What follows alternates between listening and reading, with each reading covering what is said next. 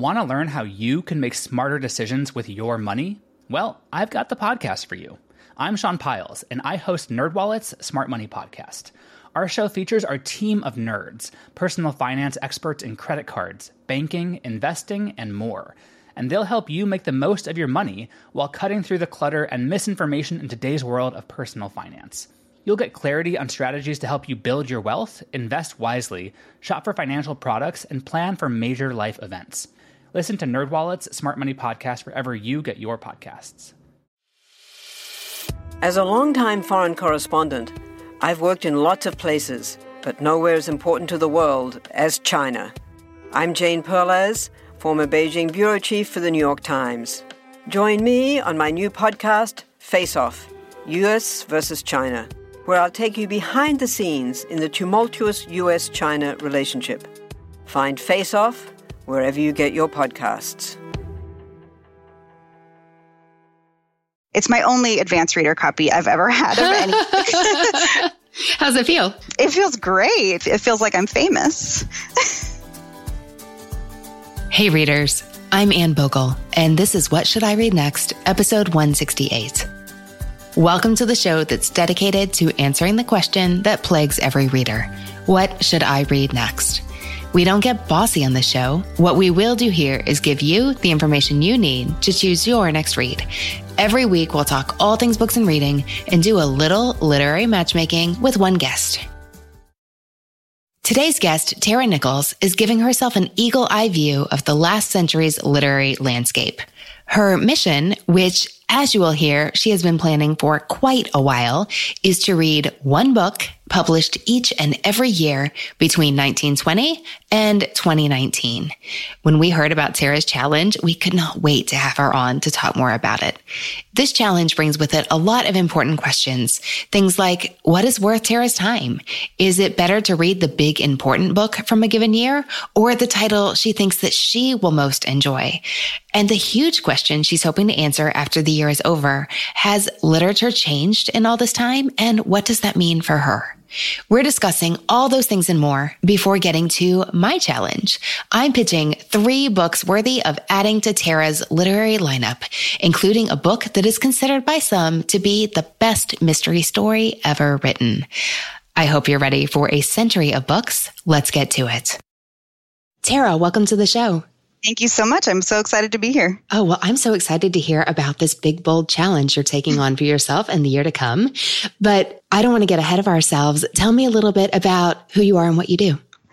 Well, I live in the Phoenix area in Arizona, and I'm primarily a mom. I have two kids, and then I also teach part time, but just one day a week. So most of my time is spent being a mom and reading books. And I like to say now managing a household rather than stay at home mom because my kids are in school now. So I feel like I do more household management. That's a good way to put it. When you teach, what do you teach? I teach science to fourth through eighth graders at a school for homeschool kids, which doesn't sound right, I know, but it is. So it's a public school, but it's for homeschool kids who just come part time. And so I teach science part time. Is science an area of particular interest for you or just something that you stumbled into? It's more something I stumbled into. My passion is more teaching than science. I was just most qualified to teach science, and I do really like science, but my passion is more teaching. Okay. You're going to read 100 books this year, and I wanted to know how much we should be playing into that. No, probably not at all. Tara, it's the new year, and we are talking to readers this month who have taken on a variety of reading challenges for a variety of reasons in their own lives. And when you wrote in about your interesting and ambitious goal, I really wanted to hear more straight from the source. My plan is to read one book published every year of the last 100 years. So that would be 1920 to 2019. The idea for it really just came i just saw i think a list or an article that was called the 100 years of books and i believe it was talking about the 20th century so the 1900s the books that came out in that year. But when i saw that heading i just got this kind of crazy idea like i wonder if i can do this. I wonder if i can read a book published every year of the last 100 years. And so from there i just started researching and looking at the years and just got really excited about it and went really deep into a spreadsheet. And so So that's my plan is to read a book a year from the last 100 years starting in 1920. How different will this be from your regular reading life? And what I mean by that is like how big a difference is this compared to previous years? pretty big. I mean, I've always I've always read classics and older books, but 2018 was the first year I read over 100 books. 2017, I read 44 books. And then last year, I set a goal to read 50 books in the year, which I thought would be really difficult because I had never read that many books in a year. And so I basically stopped watching TV at the beginning of the year because I didn't know if I could do 50 books in a year. By about February, I was way ahead of schedule but I just realized I wasn't really missing TV and I just wanted to read all the time. So in 2018, I read a lot of books. But before that, I had never read that many books. I was never quite so intentional about what I was picking. And so it's pretty different. Um, however, as a reader, I have always loved lists. I've always loved to challenge myself. When I was a kid, so I grew up in Phoenix, and I don't know if you have been to Phoenix in the summer, but it is terrible. I mean, you basically can't go outside. It's like living in Minnesota in the winter. The only time you really go outside in Phoenix is to swim or to go somewhere that has air conditioning. Reading for me growing up in the summer was huge because there's nothing else to do. And I would look forward so much to the summer reading challenge at our library. I still have some of the lists that I filled out for those summer reading challenges at the library. So I've always loved lists. I've always loved sort of accomplishing things, but being this intentional about what I'm going to read is very new. Are you saying you still have reading challenge lists from when you were a kid? Yes, from probably about fourth, fifth, sixth grade. Yes. What's it like to look at those now? It's so fun. There's a lot of Judy Blume on there and also a lot of books that I have not ever heard of since. do you recognize the titles? I do not, but I have Googled some of them and they were Apple paperbacks. Do you remember that? No. It must have been like Scholastic Book Fair kind of books, I think. So we know where you got your books in fourth, fifth, yeah. and sixth grades. yes, the library and the Scholastic Book Fair for sure. Where do you keep those? I have a memory bin in my closet of like past like ticket stubs and things like that. I love that the library book lists were worthy of being preserved. oh, absolutely. When you read over 100 books last year, give me a feel for your mix of new versus old titles. Because you're reading the whole spectrum in the year to come. Yes. I read actually quite a lot of new things last year, which was kind of different for me. So, usually when I do classics, I like Victorian um, era classics. So, I won't be reading probably any Victorian stuff this year, which will be new for me. But I do quite a mix of old and new uh, because I haven't read as voraciously ever as I have in the last year. There are so many titles that I have wanted to read for a long time. And so I'll just kind of pick what sounds good at the time. But there's a real mix of old and new. Something else about my reading is that I am the kind of person who likes to check off those books of classics and popular books. So I pick a lot of books, both old and new. Okay. How long have you been planning this challenge? Since April since April. yes. Has it been hard to not get started already? Kind of, but I love planning. So a lot of the joy for me is in the planning of it. Although there have been some books that I wanted to pick up, but I really wanted to do it as a part of this challenge, mm-hmm. so so I haven't. Uh, I love the planning of it, so it hasn't been that hard not to start it. And I haven't been planning continuously from April. I got a, a list, kind of a tentative list, kind of done. I would say by June, and then I've changed it a lot. It's been very fluid, but I haven't been working on it continuously. But I did start it back in April. Tell me about the spreadsheet you're keeping. Well, I just listed all of the years from 1920 to 2019. And I've always had like the top kind of top book, the one that I thought I was going to read with the author, the number of pages, some other kind of stats about each book, but primarily those things. And then I'll also make a list of books that I could also read if I decide I don't want to do that one or if I start reading that one and don't like it. But it's primarily just 1920 to 2019 and the the book that I think I'll probably read for that year with some other options put in. And then of course the page numbers because I am not afraid of big books at all, but I want to be able to accomplish this. So I'm trying not to do books over like six or 700 pages so that, and then also some that are significantly shorter than that so mm-hmm. that this is manageable. Mm-hmm. Do you know what your page count is looking like right now? So, right now, my total pages for the year is planned at 31,729 pages, and that is 100 books. So, that averages about 300 pages a book then. That's a lot of pages.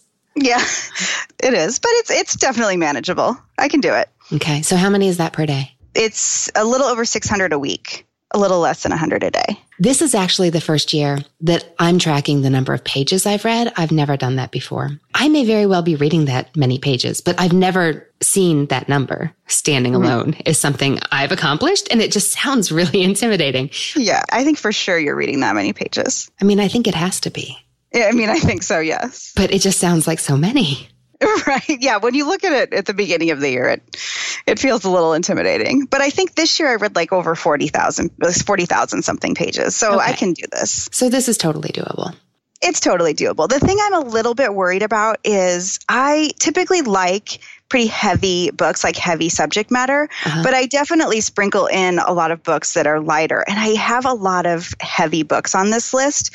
So I may have to, and maybe you can help with that as well. So I think I may have to switch out some heavy ones with some lighter ones be, to make it really more doable. That's good to know because uh, we're talking about 100 years of books, and I wasn't sure quite how to think about what to recommend for you. So mm-hmm. I set myself a little framework, but I may veer from it if what you're looking for is a touch of lightness.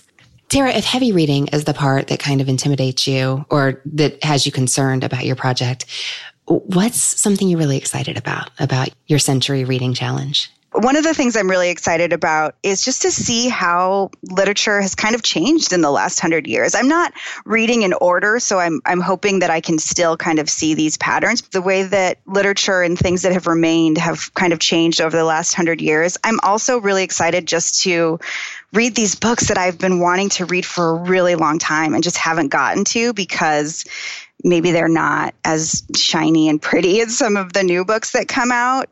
These books that have been on my radar for a long time, I'm really excited to see if I'm going to love them and if they're going to uh, kind of hit me the way they've hit people over the last hundred years. I mean, some of these books have remained for a really long time, but I just haven't gotten to them. I'm the kind of person who likes to check things off a list. So that's part of the fun for me too.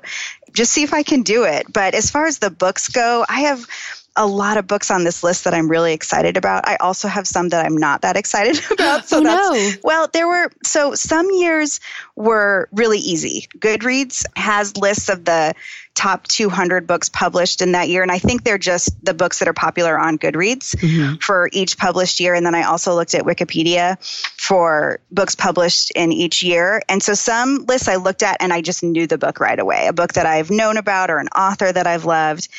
Other books were hard because there were a lot of books that sounded really good and it was hard to narrow it down. But the hardest one were years where I looked at these lists of 200 books and not a single one sounded good to me. So there are some years where I did pick a book, but uh, that I'm not super excited about. So that's kind of how I put the list together and where we're at with it. Interesting. Do you know the years that were harder? Yes. What are they? I think the, probably one of the hardest ones was 1949. And right now I have picked Shirley Jackson's The Lottery, which is a short story. I know it's creepy and I don't like creepy stuff, so that one was hard. 1930 was hard. Actually, 1986 for some reason. And that was the, the year that the Babysitters Club came out, which I love, but I don't know that I want to include that as a part of this challenge. 1975. More recent years were easier. Kind of the ones in the middle, I think, were some of the harder ones. Tara, what are some of the ones that you have been just itching to read since April? Kind of the top one, and it's actually one that I'm reading right now, is 2017's Pachinko. That's one that I bought when it was cheap on Kindle earlier in 2018, and I have it's been hard for me to resist reading it. So that's why I picked it up kind of first this year. Also, I've never read Kate Morton, and I've wanted to. So I'm gonna. So what I have on my list is The Forgotten Garden, which is 2008, and then Atonement is one that's 2001. That's one that's been on my radar kind of for a long time, and I just haven't picked it up. And then the, the last one I'll mention is, and this one I've heard you talk about on the podcast quite a bit, is Brideshead Revisited from 1945. That's one that I've wanted to read for a long time. And so that's one I'll probably pick up pretty soon. That sounds like a lot of fun. I'd love to dive in and talk about your books. Okay.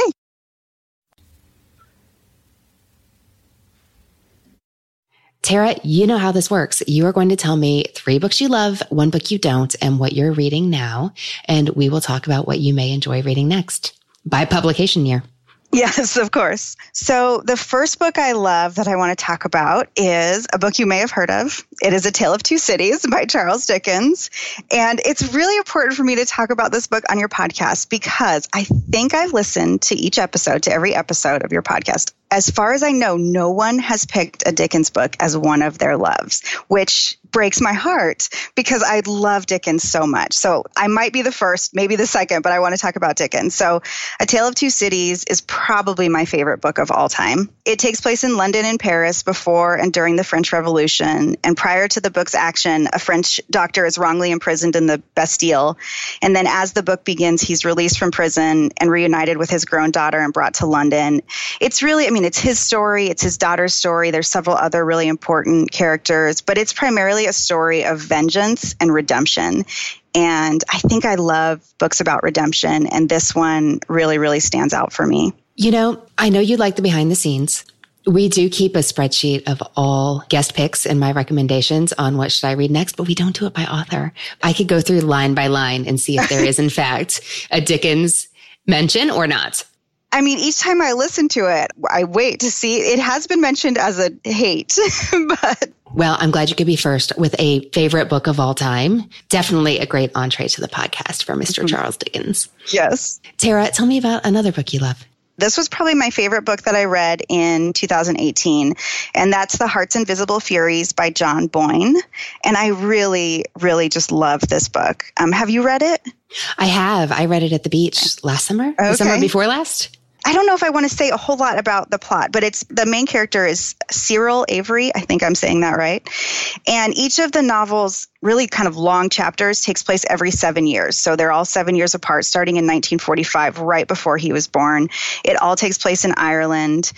I really love books where you get to walk with a character through their whole life and I really rooted for this character so much, and he made some really terrible choices, but you, I still always rooted for him. It's really beautifully written, um, heartbreaking but hopeful, and I, I really, really loved it. That book also has a really interesting structure.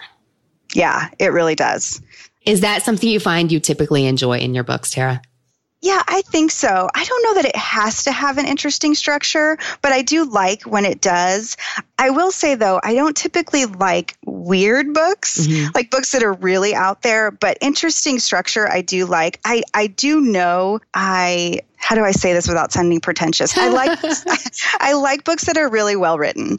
Um, it's hard for me to enjoy a book. I don't know if the prose isn't good like if I ever roll my eyes at something when I'm reading a book, it's hard for me to enjoy it. Yeah, and I feel like in this book, he I mean, I I feel like it's almost a perfect book the way that it's done. That's high praise. It is one of my favorites, so yes. for a reason. Tara, what did you choose for your third favorite? Okay, so my third favorite is a nonfiction book, and it is The Warmth of Other Suns by Isabel Wilkerson. I know that this was talked about fairly recently on your podcast, but I think it was Tracy. And I was so happy to hear somebody mention it because it is so good. And have you started it yet? I've checked it out of the library. Okay. I'm on my way. I know Tracy gave you a push. I'm going to give you another push. Well, thank you. Because I've actually checked it out of the library before and returned it unread. So I, I need a push. It is really big, although there's a fairly big notes section in the back. So it's not quite as big as it looks, uh, unless you read all the notes, which would probably be strange. But this is the story of the great migration of Black Americans from the South to cities in the North and West during the Jim Crow years. I was a sociology major in college, so I really am drawn to books about social justice, about racial justice and history. But this book really, really stands out. It is so good. I don't know how else to say this. I think this sounds kind of cheesy, but the way that she writes, like I just feel the love that she had for her subject matter and for her research and her writing as I read it. And I don't know that I have ever felt that way about a nonfiction book before. I know that sounds kind of strange, but I could just feel the time and energy and care she gave to researching and telling this story. One of the things that she does is each either section or chapter starts with an epigraph, a quote, and I could just feel how carefully she chose each of those and how well it encapsulated each chapter and I just loved it. It is a really big book and it's a difficult story too. I mean, she tells mm-hmm. some things in it that are really are really hard to hear about, but it didn't feel like work to read it.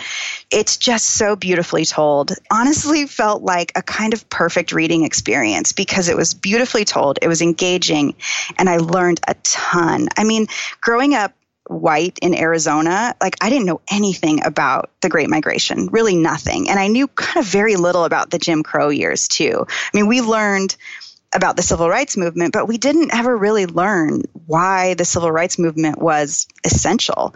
We didn't really learn all of the terrible things that led to it. And so I just really, really appreciated this book a lot. That does make me want to read it. Okay, good. You should. it really, it looks intimidating. Well, that's why I haven't picked it up because that's quite an investment of reading time. I know that I'll be glad that that's how I spent my pages. Mm-hmm. And yet it does make it hard to get started. I mean, it's hard to fit in my bag. Right, that's true. That's true. Well, I when I read it, I read it on Kindle. I typically do that with bigger books because then I, it doesn't feel big. because it feels the same as any other book. That is something that helps me. But no matter what, it's worth it. And it really is to the kind of book that you could read another book at the same time you know read a chapter of this and mm-hmm. take a little bit it's not one that that you have to power through but it's so great i think that you'll really love it i'm glad to hear that Tara, tell me about a book that wasn't for you. I really did kind of hate this book a little bit. and there aren't a lot of books that I hate, but I really didn't like The Pillars of the Earth by Ken Follett.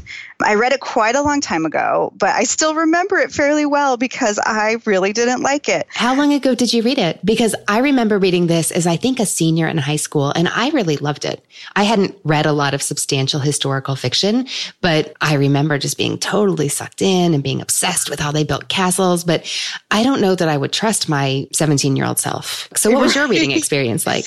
Okay, I will say there was one thing I did like, and that was what you mentioned was learning about the building of the first Gothic cathedrals. And it was like during the Middle Ages. That part I really did enjoy.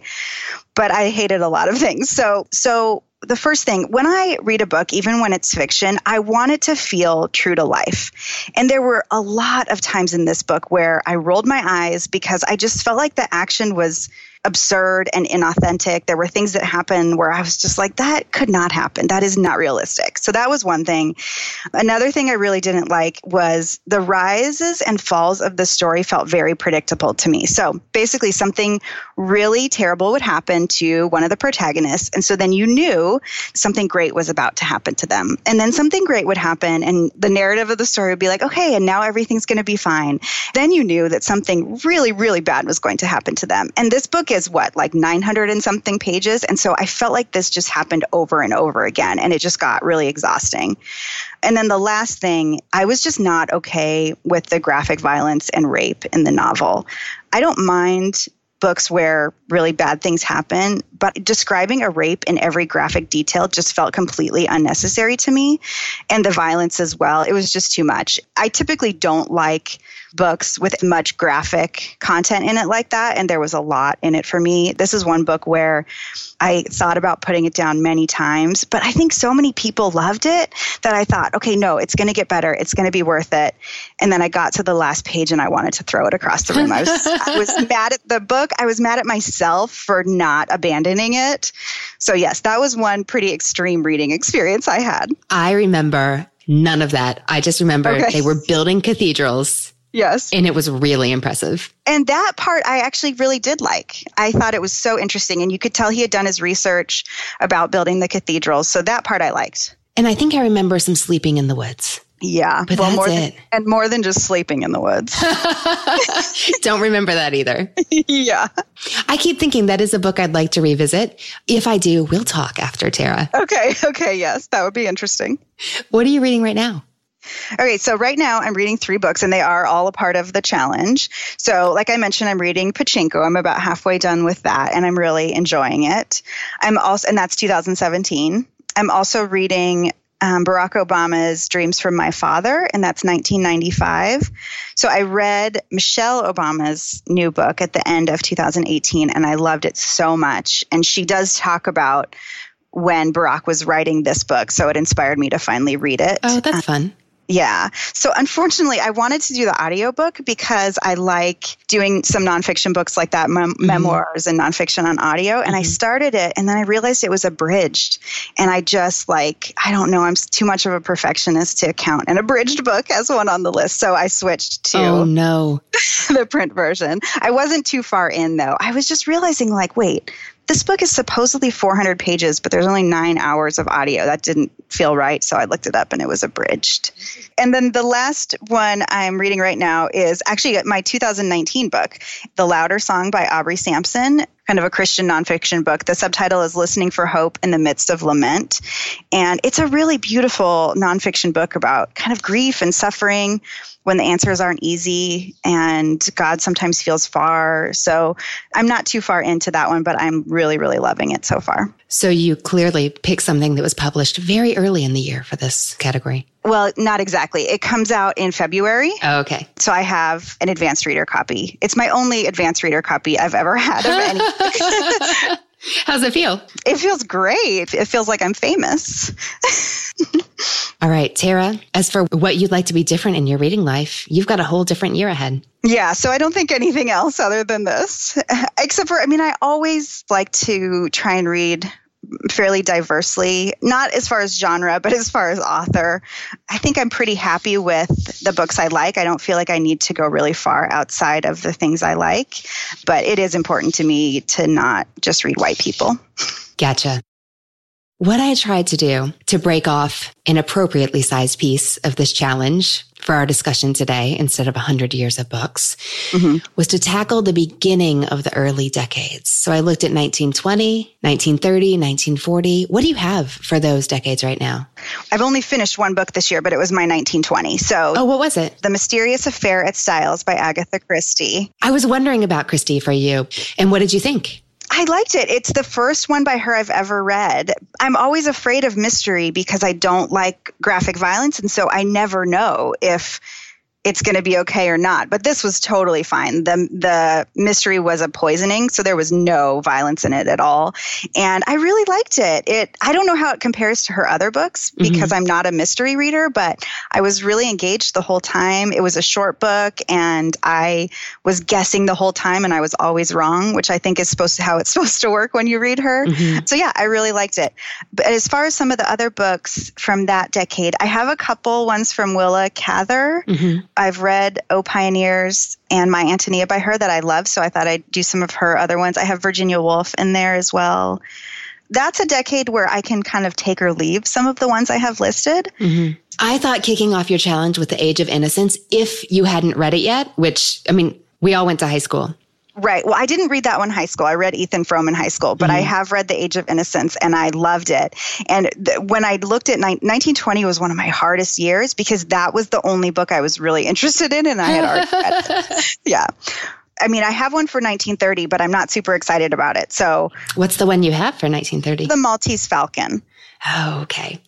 You could go a darker direction, although it is Okay. full of black humor. And you could read As I Lay Dying by William Faulkner. Do you know this one?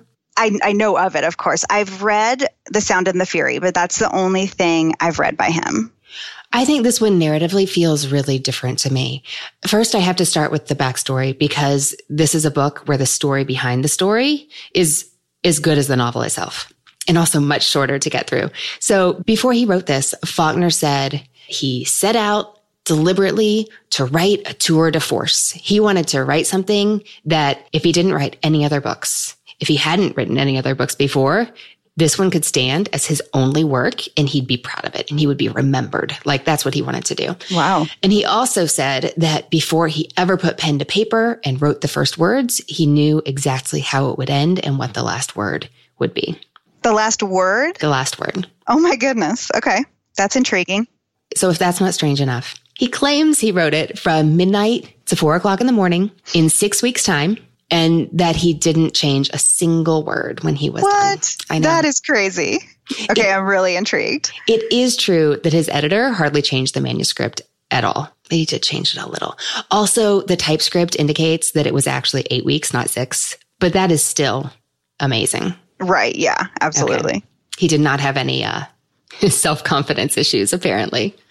right. Yes. But about the actual story, it is once again set in Faulkner's world of Yoknapatawpha County, Mississippi.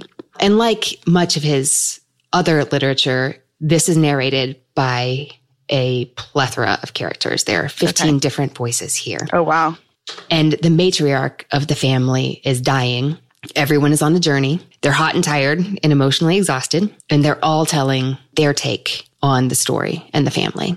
So there's 15 narrators, but there are only 59 chapters. So you bounce around a lot. And you also said that you were really interested in seeing how literature has changed over the last hundred years. Mm-hmm. This is a book that is consistently cited as one of the best novels of the 20th century. Mm doesn't necessarily mean it will be to your taste. Saying that as someone who read it finally a few years ago, but also for the massive influence it had over the fiction that came after. So I think in right. a project like this, there's an argument to be made there. Not like there weren't other books published in 1930, but Faulkner's got some reasons. I've been scared to do another Faulkner. I didn't love The Sound and the Fury, but I liked it, but it was so hard. Is this one as hard as The Sound and the Fury? No, because it's shorter. Okay, there you go. is it stream of consciousness like like The Sound and the Fury is, do you know? I really felt like the stream of consciousness in The Sound and the Fury was all over the place. Mm-hmm. And one narrator especially was very hard to follow, and Faulkner liked it that way. Okay, yes. I feel like while it's not always easy to follow in As I Lay Dying, Faulkner isn't reaching quite as much with the voice. Okay. I don't think it's quite as hard to follow.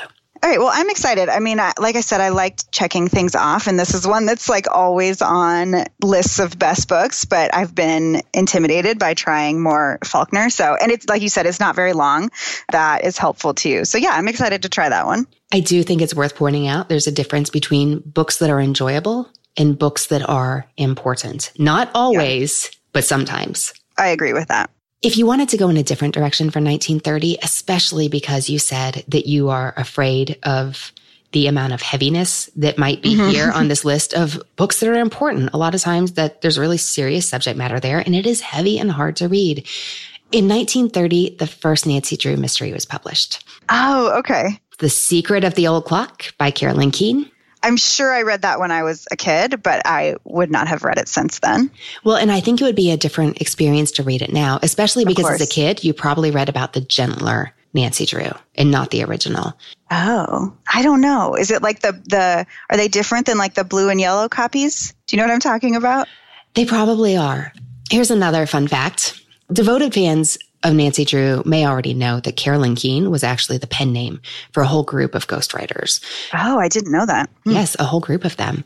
The first ghostwriter was the one who wrote this first novel and who really shaped the Nancy Drew character because of her early work was Mildred Wirt Benson. And she wrote the original version of this first installment when she was just in her early 20s. Oh, wow. I know. So this was published in 1930 the book got a major update, which really toned down the Nancy Drew character, made her a little softer around the edges, a little gentler in 1959. And that's the version that most of our contemporaries would have read. Okay, I didn't know that. For this challenge, I would strongly recommend that you track down the actual 1930 version. Yeah, that's really interesting. Obviously, Nancy Drew was important culturally. There were slews of mysteries and tons of readers like our age and our mother's age and even our grandmother's age were hooked on those books mm-hmm. as a kid. And even the Smithsonian did this great piece. I can't remember if it was about Benson or if it was about the Nancy Drew series itself. But it said that Supreme Court justices like Sandra Day O'Connor and Ruth Bader Ginsburg and Sonia Sotomayor have all said that they loved Nancy Drew as a kid and she was a huge influence in their lives. Oh, that's so cool. I love that. Yes. So if you wanted to go lighter and read something important, but also fun, The Secret of the Old Clock may be a good pick for 1930. Okay. Continuing on the breezier reading track. Okay. One of my favorite old books that I love was published in 1938. I don't know what you have on your list for right now, but Miss Pettigrew Lives for a Day by Winifred Watson could be a really fun one for this year. Okay, yeah, I have not read that, and that is not what I. Ha- I think I might have had that as an alternate. so, but that sounds great to do something lighter for that year. What do you have right now for 1938? I have Our Town by Thornton Wilder, which is play. a wonderful pick. Okay. But I understand how you don't need to just pick out the best book for the year, but no. also balance mm-hmm. your whole year of reading. Yeah, no, this is, I mean, it's, this is just me doing this, so I get to do whatever I want. I just said it was light, so I do need to warn you there's some humor and comments in this book that are racially and ethnically common to the time, but just sound terrible to modern ears as they should. So okay. when I say I love and adore it, I definitely need to give a disclaimer there. Okay. It's set in the 1930s in Britain, and it's a Cinderella ish kind of story. A placement agency sends the unemployed Miss Pettigrew of the title to the wrong address. So instead of showing up at her job to be a governess for bratty children like she's expecting, she's accidentally sent to be the assistant for a glamorous nightclub singer. So if you've seen the movie, you're probably picturing Amy Adams like rushing around um, in her cocktail dress right now. But the book is better than the movie. Not always, okay. but definitely in this case. So hour by hour, she just gets into scrape after scrape, and most of them have to do with men. For once, Miss Pettigrew is appreciated and seen as wise and helpful and fun, and she just gets to kind of let loose for the day in a way that mm. she hasn't before and embrace a different kind of life. And it's not the same as reading Our Town tone wise. It might be right. a welcome breather in the midst of your serious literature. Yeah, no, that sounds great. And it, I really do love a book with a fun premise. Like last year, I read To All the Boys I've Loved Before, and mm-hmm. that just has such a fun premise. And it, this sounds like a really just a neat premise as well. And on that happy note, let's go to 1940. Okay. You are very interested in social justice and racial yes. justice, especially in history. So I'm wondering if you've read The Heavy Hitter Native Son by Richard Wright. I haven't. I almost read it last year and then I got scared. I was worried it might have some violence in it that uh, would be hard for me. Do you know about that? oh, that? I know, and it does. Okay. I don't know if you're a skimmer through those scenes or if you just want them to not exist. And I completely understand why those scenes are there. It, you mm-hmm. know, it makes sense. They belong in the book, but that doesn't mean that they're not very difficult to read, especially for readers who know themselves to be sensitive. Yeah, I'm not critical of authors putting violence in when it feels necessary to do. Mm-hmm. I just my brain really like latches on to disturbing imagery and it's hard for me to get it out of my head. So that's why I was nervous about that one. So, readers who want to read an excellent book, uh, a novel that really sets out to do what it's trying to do, and also incredibly important historically and incredibly timely today, Native Son by Richard Wright is a good one. But yes, it definitely has scenes that you might not be able to unstick. Okay. Also in 1940, though, is How to Read a Book by Mortimer Adler. Oh, I've never heard of that one. really? Yeah. That kind of makes me happy because he can be kind of snobby. But this, again, culturally was and continues to be a really significant book. Even now, when you see bestseller lists broken down by category, top books mm-hmm. and books and reading, How to Read a Book by Mortimer Adler will be near the top. And it mm. was published for the first time in 1940. Okay. This book is, as the title suggests, about approaching the books you read as a reader. So this could be a meta pick for your challenge here. Okay. It's a little bit philosophy, why you should read. It's a little bit how to, how to read. And he has his steps that he thinks readers should follow on approaching books and how to assess them. Um, and he has questions that he advises mm. all readers ask when they approach works of literature, like, is it true? And what does it matter? I think he actually says, what of it?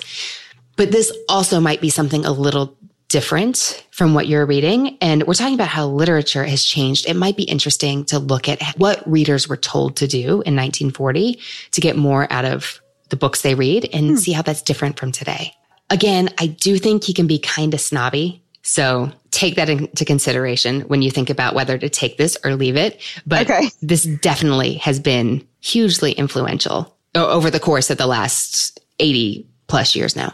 And I wonder if it will help me kind of think about how literature has changed as I read the books too. Do you think it might help me kind of think about that? I think it would be really? fascinating to get an original 1940 version with those recommended reading lists and reading tests in the back. That would be interesting. They do update this every so often, but okay. yes, I do think it would give you an interesting perspective. Okay, Tara, finally, you said that 1949 was a tricky year. Yes. Tell me again what you have. I have The Lottery by Shirley Jackson. An amazing story. I can't believe you weren't assigned that in seventh or eighth grade, but yes, definitely creepy. You will see the lottery references everywhere. Okay. Once you've read that story and know what to look for. So, mm-hmm. I mean, that would be amazing to read, but you're so right that it is deeply unsettling. Yeah. I'm wondering if you've read a gentler, but also culturally significant.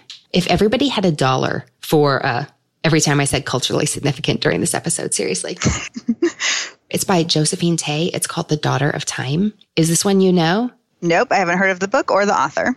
Really? Okay. The title comes from an old proverb that states that truth is the daughter of time. This short novel was written in the heyday of British mysteries, and some critics call it the best mystery story ever written. Really? I know. How's that for a teaser? Seriously. First, the drawbacks. Well, some people think it's boring. That's one. Because it doesn't read like your contemporary thrillers, not by a long shot. I don't think that will bother me. I read a lot of books that other people think are boring and then I love them. I think that's okay. It is also the fifth book in her Inspector Alan Grant series. So you absolutely can jump in here and readers do all the time. Purists think that you can't truly appreciate the man and his character if you don't start with book one. But that's a lot more pages than you're reading for your challenge. Because right. The Daughter of Time, it's skinny. It's only like 200 pages. Okay.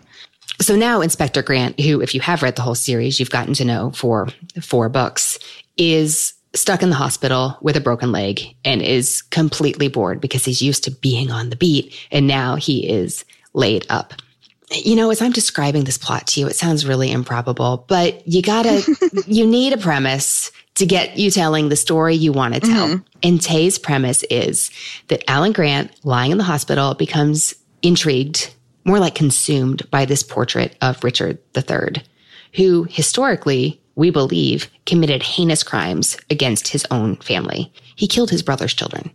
Oh, wow. This is intense. This is Shakespearean. Grant is looking at this portrait that he has near him at the hospital and is like, I don't know, with a face like this, could he really have committed that atrocious act? I don't think he could have. And again, like the violent crime he's solving happened a really long time ago and does not occur in the pages of the book in any more graphic form than I just described you. Okay. Like great. no more detail has gone into. And I know that that may be a factor for you. So he becomes completely obsessed in part because he has nothing else to do and begins to pick apart the case looking for another explanation. That sounds really interesting. Yeah. I'm very intrigued. 200 pages, 1949. Yeah, I think for sure that will replace the lottery. Maybe I'll do the lottery someday, maybe not. That's okay. And I need to hear if you think it's boring or not. Okay, I will definitely let you know. I mean, some people love it, but that is a common criticism leveled against it. But some people say it's what the best mystery ever, or the best British mystery ever. The best mystery story ever written. I mean, that's that sounds promising at least. And here's the thing: I'm not a mystery reader, so I don't have much to compare it to, and so I think that can maybe kind of be helpful too. And finally, this is already on your radar, but I have to share because atonement was one that I thought of as being similar in some ways to Boyne's and has a lot in common with A Tale of Two Cities. So Oh, I would really love to see that on your reading list. Listeners may think, is she out of her mind? But I really think the way that it takes a long sweep of events, so you can very clearly see how what happens when a character is 13 affects what happens when they are much, much older, many decades later. There's a case of mistaken identity that plays out differently, but has life changing ramifications for multiple characters. And the way that the story plays with class in a way that Dickens does. Yeah, I've been really excited about this one for a while, and I, for whatever reason, I just haven't gotten to it. So this was one that I put on early on on my list, and I, it was like not an option to change it. I'm like, I'm going to read Atonement this year, so I didn't really even look at anything else from 2001 because I knew I wanted to read this one. But I didn't know much about it, so I'm really excited that you think it's similar to the ones that I like. It is definitely not a read alike, but it does have those elements. McEwan plays with the concept of a novel, like what it means to tell a story in a way that can be uh, fun, thought provoking, or infuriating. This story would be an excellent book club selection because it makes a lot of readers very, very angry. Oh, really? Know that going in and make sure you have somebody you can talk about it with when you're done. I think I have heard that the end is polarizing. That's putting it mildly. Okay. But yes, okay, great. We're going to leave atonement out of it. As for the rest of the books we talked about today, and they were As I Lay Dying, The Secret of the Old Clock, Miss Pettigrew Lives for a Day, Native Son, How to Read a Book, and The Daughter of Time. Is that enough? You're reading a hundred, so we're just getting started. Yes. Tara, of those books, what do you think you'll read next? Well, I think I will definitely add several of them to the list. I think I might do The Daughter of Time first. That sounds intriguing to me, and, and especially because I wasn't excited about my 1949 pick, I'm excited about that one. So, other than Atonement, I think, which I think I'll read this month, uh, I think The Daughter of Time will be next. Well, I can't wait to hear what you think and what your verdict is on it. Okay, great. And this has been a blast. Thank you so much for talking books with me today. Yes, thank you so much. Hey, readers, I hope you enjoyed my conversation with Tara today. Head to the podcast site to share your recommendations for Tara and let her know there what you thought of my recommendations.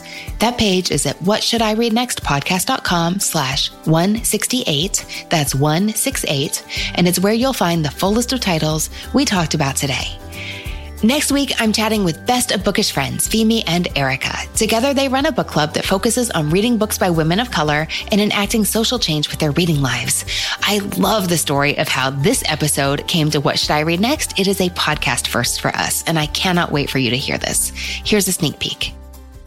Why don't we just start like a cool book club where we can get together, but also invite people we secretly want to be friends with or get closer with and also invite people that we know are also reading and are interested and and see who will show up. Put it together make fun flyers treat it like a mm-hmm. little fun potluck party and go from there. I would say that in both of our professional lives, you know, we're trying to live our values in our work. You know, Femi's work is a social work with teen parents and I work closely with the labor movement, trying to organize workers who are facing horrendous conditions on the job. There's a lot of hurt that we see that our communities and clients are experiencing. I thought that this book club could really be a place where we can create space for love and community and, and safety. If you're on Twitter, let me know there at Anne Bogel. That is Anne with an E, B is in books, O G E L. Tag us on Instagram to share what you are reading. You can find me there at Anne Bogel and at What Should I Read Next. Get all the latest What Should I Read Next news and updates by signing up for our free weekly newsletter at whatshouldireadnextpodcast.com slash newsletter. If you enjoy this podcast and want to support it, please share it with a friend, leave a review on Apple Podcasts, or grab yourself a copy of my new book, I'd Rather Be Reading, for or for a friend. Thanks to the people who make the show happen, What Should I Read Next is produced by Brenna Frederick with sound design by Kellen Pekacek. Readers, that's it for this episode. Thanks so much for listening. And as Rainer Maria Rilke said, ah, how good it is to be among people who are reading. Happy reading, everyone. Have you ever wondered how inbred the Habsburgs really were? What women in the past used for birth control? Or what Queen Victoria's nine children got up to? On the History Tea Time podcast, I profile remarkable queens and LGBTQ plus royals, explore royal family trees, and delve into women's medical history and other fascinating topics. Join me every Tuesday for History Tea Time, wherever fine podcasts are enjoyed. Let Mysteries at Midnight be your destination for detective whodunits and captivating mystery stories. You'll hear classic stories like Sherlock Holmes, Agatha Christie's Poirot, and short tales from H.G. Wells, Charles Dickens, Edgar Allan Poe, and others. I'm Christopher, and I read these classic stories in the soothing style of a bedtime story, so you can listen to them in bed when you drift off to sleep. Search for Mysteries at Midnight on Apple Podcasts, Spotify, or your favorite podcast app, and follow and subscribe so you don't miss out on new episodes.